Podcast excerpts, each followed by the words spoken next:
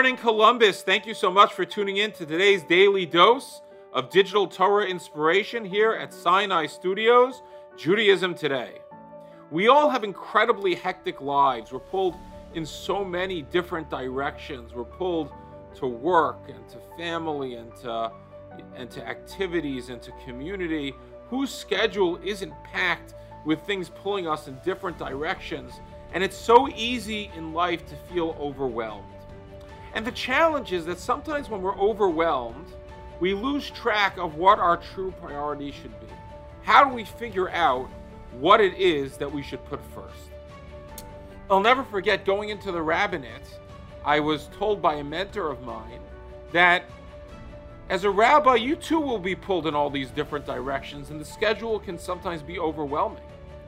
But never forget that you should that for everything else in life, someone else can do that, with one exception, and that is your family.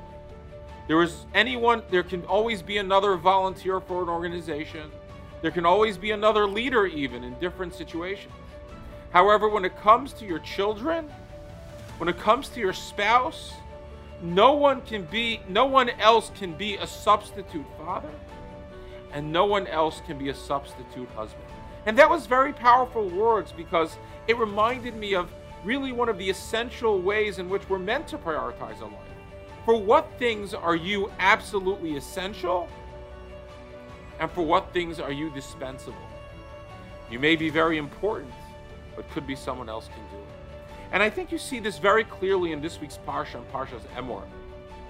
Parsha's Emor opens with the mitzvos of the Kohanim, with the with the Kohanim, the people who served in the temple, the Jewish priests, and they were of supreme importance in Judaism. These were people that were placed on the highest pedestal. We have to honor them. They're considered holy. They have special rules. They have special laws. You know, they're very holy and important people. And one of the central things that they are charged with doing is not defiling themselves, not becoming impure. Why? Because they're so holy and they're so sacred and they have to do the temple service. How could they defile them themselves? They have to avoid going to cemeteries. They have to avoid coming into contact with dead bodies, with one basic exception. And that is their immediate family, whom they need to attend to. And the message in this can't be more powerful.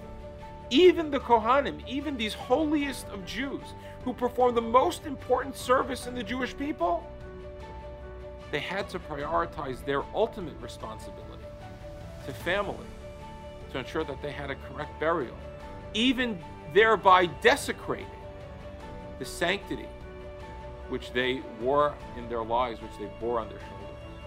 And so this is a lesson for all of us. Yes, life is hectic. Yes, we have a lot going on.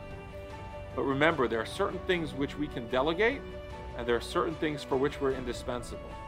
And our children and our spouses and our parents are number one. Have a great day.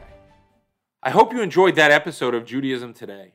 If you did, please make sure to follow us on Facebook, subscribe on YouTube, or check into our podcast wherever podcasts are listened to. And we look forward to hearing from you more.